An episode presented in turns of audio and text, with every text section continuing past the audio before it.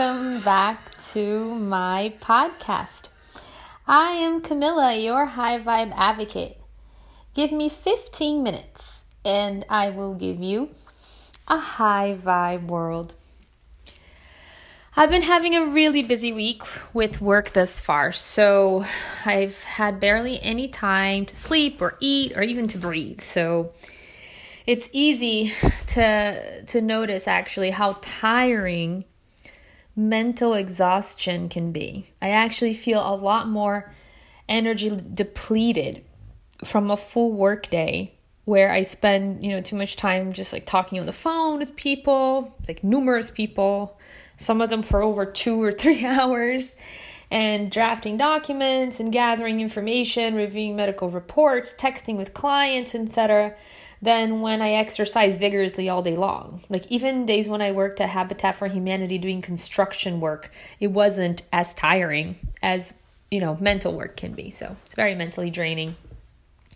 And when I'm tired, all that lack of energy tends to get me a little bit down. And I'm sure that's the case with many of you who also have mentally draining jobs or, you know, who are taking care of kids all day long, you know which is not only mentally draining, but it's also physically exhausting.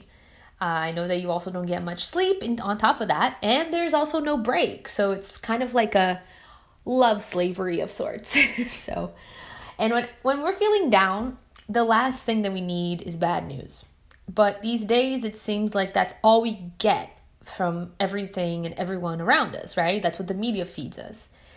And I'm not advocating to tune yourself off of important information but I am advocating to protect your energy and guard it with your life because your energy is precious.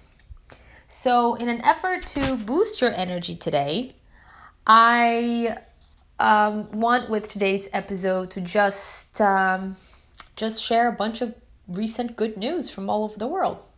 Cool, right? So, I actually had this idea like a long time ago, like back in 2012 when I was completely devastated by the Sandy Hook massacre and that horrible rape case in India. You know, that story of the girl that was raped on the bus um, and died from her injuries. You know, those things happen like days apart. And I and I basically was robbed of my peace for years after that, you know. It's also I was on my I was in my 20s and being in your 20s is always like scars, very scary time. Um, but um you know, I thought then that there's just enough news channels for bad news or neutral news or all kinds of news out there. So, how about creating one that is just focused on good news, right? Well, I should have copyrighted that because uh, I feel like, you know, Jim Jim from The Office, I forget his name, John John something. Uh, he he's been doing that lately or during the pandemic, and it's pretty great. Anyway, um, here's some uh, good news for you guys. Let's start with good news about tigers. So, tigers are finally making a remarkable comeback in much of South Asia, Bhutan, Russia, and China. That's what the World Wild Fund has has said in this uh, in this statement today. Actually, Nepal reported that it was the first country to double its tiger population in 2019. Um, and India, in particular, has been, um, you know, touting its success because a tiger census released last year in India uh, revealed that 70% of tigers, you know, or actually, that's where 70% of tigers are located. Um, that census reported that populations there had nearly doubled in the last 12 years. So from 1,400 to nearly 3,000 tigers in 2019. And in 1973, India just had nine tiger reserves, and today it has 50 reserves with a total of 2,967 tigers. You know, that's what was reported um, by you know by the the environment like their environment minister Prakash uh, Javadekar. That's what he said yesterday.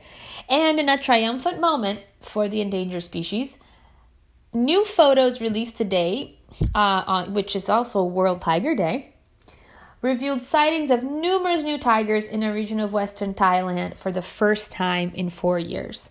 So, this is really great news for tiger lovers and for myself because I love animals generally. So, this is pretty great. great news for the world.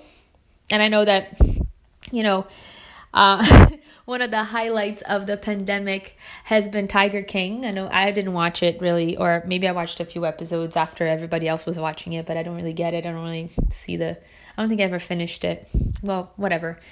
But tiger tigers are, are a hot topic during the pandemic, so this is really great news about the tiger population. I'm very very excited that it has doubled um, in some places and it has increased so dramatically in the last few years. Another great news has to do with Alzheimer's research. Scientists are hopeful that they have a new discovery that might be a breakthrough in Alzheimer's research after experiments with oxytocin showed that it might be useful in treating and maybe even in reversing the degenerative disorder. And the research, which was published on July 20th, 2020, has revealed for the first time that the chemical oxytocin, also known as the cuddle hormone, could have therapeutic benefits for cognitive disorders, including dementia. Oxytocin is released by the pituitary gland and is known for its role in the female reproductive system and in inducing feelings of love and happiness. Mm, so, this is so perfect. It can also uh, boost learning and memory, which is what scientists have found in their research. I think it's so fitting, and I think for so many of us, like Alzheimer's is such a touchy uh, topic. Uh, it's one of the fears that I have in my life. We Scott and I lost his grandma Nora to Alzheimer's, um, and it's always sad to to watch somebody's mind go away. It's it's almost like you know at the end, just the body's there and the person is no longer there, and it's it's just it's devastating. So I'm so glad that they are making strides in Alzheimer's research.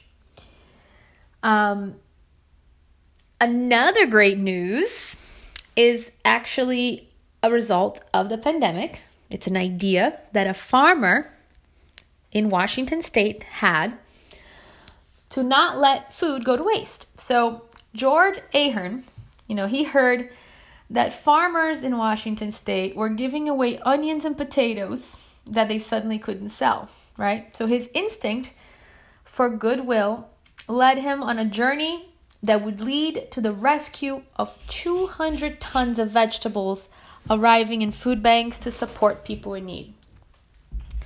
Um, sorry, my dog wants to come into the room. I had to let him in. See, this is uh, not live, but it could be live because I hate re-recording. So things are just, you know, I, you have to take me as I come, basically. Um, what was I saying? Okay, so so this farmer rescued 200 tons of vegetables that he brought to food banks to to uh, to support people in need. Um, the breakdown of farm supply chains and customers due to COVID 19 shutdowns means that crops are destroyed or left to rot. Um, so, in, in, and in rural Washington, farmers knew that they could they could get their crops to the food banks in Seattle uh, you know, but it's hard. Like, you, how are you going to transport all those crops there? So, inspired by these farmers' plight, Ahern asked on Facebook to borrow someone's truck or trailer for the day to haul around 2,000 pounds of restaurant grade onions and potatoes. And the response to this altruistic post was dramatic. And soon, four trucks and two trailers uh, had hauled 9.3 tons of crops grown in the East to feed hungry people in the West. And this voluntary act of kindness grew into a nonprofit organization called East West Food Rescue. And it has saved over 2.4 million pounds of food from fields while also amassing enough donations to help compensate farmers for their loss because of COVID 19. And again, everything started because of COVID 19. So they immediately lost all these um all these restaurant contracts that they had you know for these quality potatoes and onions. And since european countries were shut down they weren't exporting them because their restaurants were also closed. And on that first inaugural run ahern relied on several washingtonians uh, such as nancy Bailyn with her trucks And Zofia Pastor, a farmer and fellow nonprofitor, began donating crates and boxes for transporting the crops because food banks originally admitted that they couldn't accept semi truckload of loose potatoes. And the goal is to rescue 10 million pounds of food, for which Ahern is trying to raise $250,000. And he says that one of the most important priorities is to get refrigeration capacity for fruit and other produce as well as for milk and eggs and uh, he had originally planned to shut down the operation after it reached 70 tons so that he could spend more time with his family. But that was long ago, and he now accepts that this is a moment that he can't stop. It's his true calling. So, doing good feels good. In some additional great news, here is a man who is true to his word. He says a handshake is a handshake and he won the lottery. so this guy um, won the lottery in Wisconsin, and he's living up to his agreement that he made with his buddy almost three decades ago. These are friends Tom Cook and Joe Feeney, and they shook hands in 1992, swearing that if either one of the of the two of them won the Powerball jackpot, they would split the winnings, no matter who brought who, who no matter who bought the ticket. And Tom um, who lived in Elkmont, said that he was frozen when he realized that the Powerball ticket that he had bought was the $22 million jackpot winner. Afterward, he called Joe uh, to tell him the you know the news, and Joe, who's an avid fisherman, couldn't quite believe it. He said that John called him, and he was just thinking that he was joking.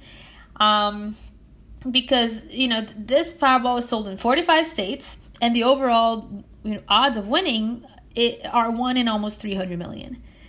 So Tom gave this his two week notice and retired upon learning of the news. And neither of them has has any extravagant plans for the winnings, but both of them took home nearly six million dollars after taxes and are looking forward to enjoying more family time. How nice is that? Right? That's a true friend. Um, and here's another amazing, great news too. Some altruistic stuff. A single mom, down to her last $7 bill, found a $1 bill in a grocery store parking lot. So she walked back into the store and bought a lottery ticket and won $100.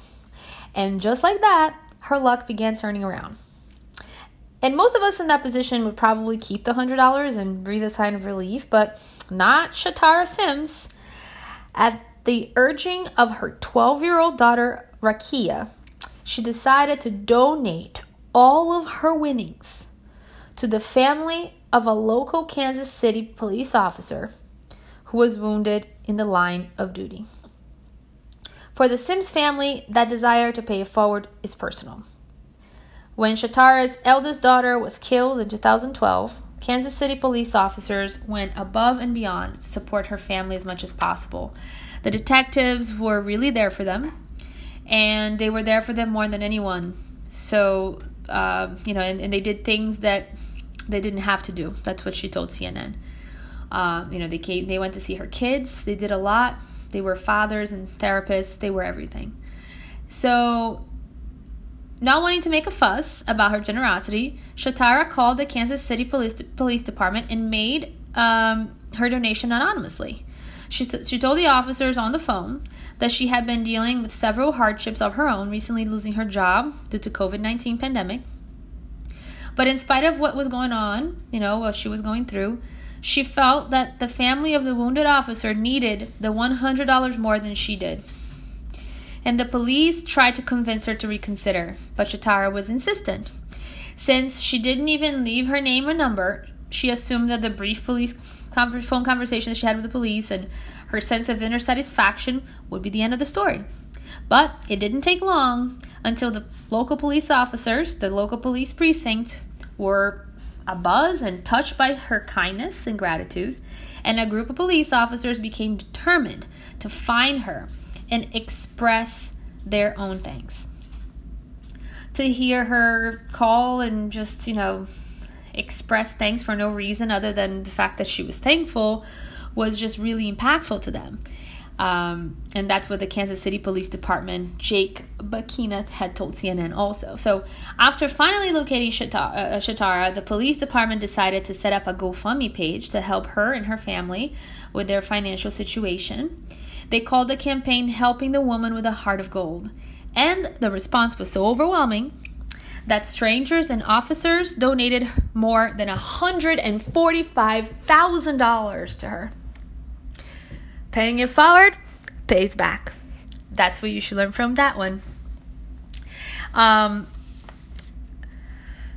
also, if you are a sea turtle lover like I am, and also a lover of all other animals, including whales and dolphins, you would be happy to know that they may soon be free of the deadly possibility of getting entangled in huge drift nets that are floating in the coast of California.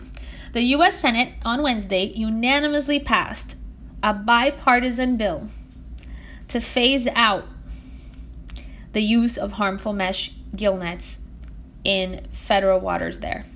And that is the only place that the nets are still being used in the United States.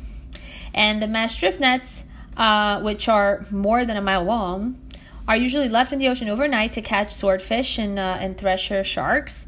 And uh, Unfortunately, other marine species, including whales, dolphins, sea lions, sea turtles, fish, and sharks, can also become entangled in that large mesh net, and that injures or kills them a lot of times. The Turtle Island Restoration Network has led a coalition of concerned citizens and partner organizations uh, for nearly 20 years. We're working nonstop um, to, to try to stop the devastating impact of the drift net fishery on sea turtles and other ocean animals with much success.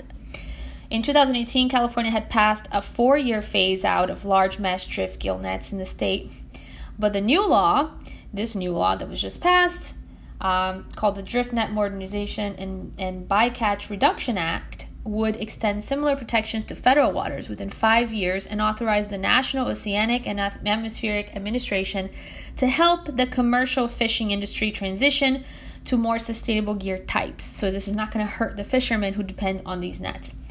This legislation is actually going to ensure that no more whales or dolphins fall victim to these fish nets and to, to horrific conditions on, in their own home at sea.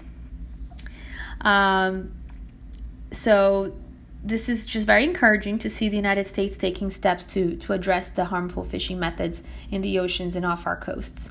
Uh, because the use of large uh, drift nets by a single fishery in California is responsible for 90% of the dolphins and um, and porpoises killed, tortoises killed along um, the the west coast and Alaska, and at least six endangered um, threatened or protected species are harmed by these drift nets off of California coast.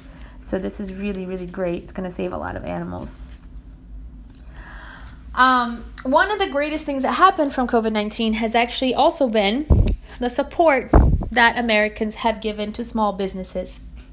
Seven in 10 Americans have experienced a wake up call during the COVID 19 pandemic to shift their purchases away from bigger corporations and instead to shop at small stores and that's according to a new poll of US adults. The survey asked 2,000 Americans about how they've responded to the novel coronavirus impact in their local communities and whether they're supporting small businesses in this difficult time. And 71% of those surveyed um, uh, said that they are now shifting their shopping habits to supporting local businesses rather than big corporations or chain stores. Um, and they also found that 79% of respondents said that COVID-19 pandemic has changed their perspective on just how important small businesses are to their communities. Because during their months of sheltering in place, respondents shared that they've supported an average of 10 small businesses. 43% of respondents said that the top method that they've been supporting their local businesses is by ordering takeout or delivery. And over half of those surveyed also said that they're tipping their delivery drivers more than they normally would, like up to 28% of the bill, in fact.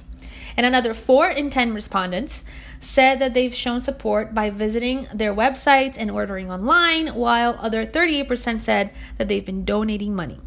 3 in 10 are also writing online reviews and sharing local businesses' social media posts to support them during this time, which is really nice. And not everybody usually takes the time for that, but I guess we have more time in some ways. And it's just very uplifting to see that we're learning from this pandemic. Another great news is uh, that a young woman was walking in Santa Ana, California, when she came upon an elderly street vendor selling tamales. And she just she saw how tired he looked in his wheelchair and she decided to give him a few bucks and a sandwich. And she also gave him a compassionate ear to listen to his story, which was the greatest gift of all, if you ask me. Those gifts alone were enough to cause the 94 year old to break down in tears. But what followed in the coming days has overwhelmed him with gratitude. Kenya Barragan first saw Jose Villa Ochoa um, on the streets and she thought of her own parents. She felt for him, she said.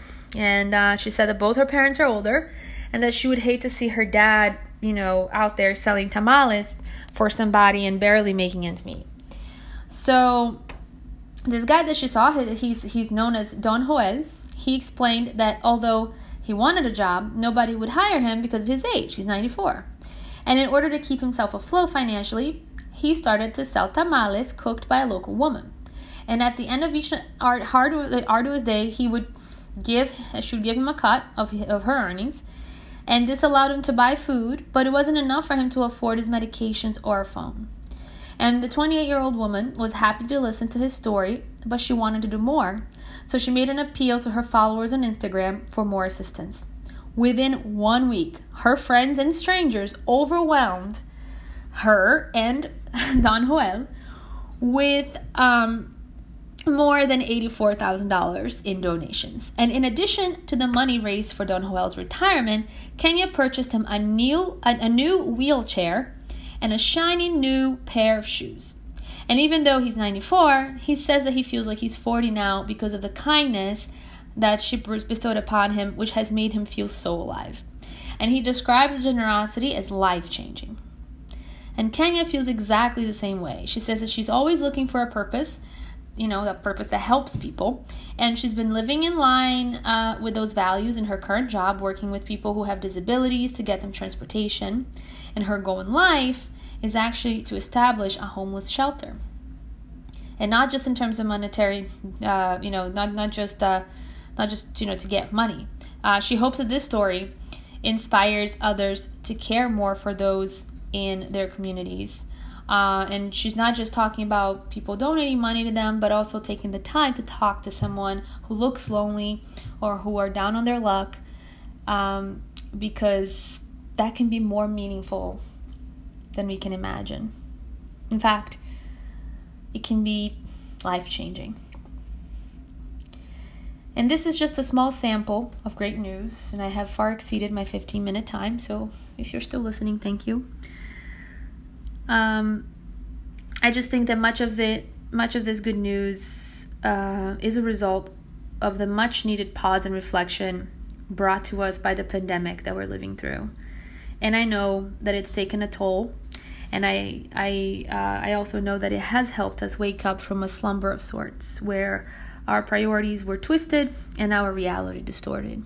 And if you're feeling down today, try to see if perhaps shifting your focus towards something positive, like reading some good news or watching some good news, can lift your spirits. I sure hope that with today's episode, I did just that. And that is all we have for today. Thank you for being with me and for listening to me and for being a part of my journey. I am Camilla, your high vibe advocate, looking forward to your outreach at highvibeadvocate.com and your follow on Instagram at highvibeadvocate. And as always, looking forward to our next meeting right here on my channel. See you next Wednesday.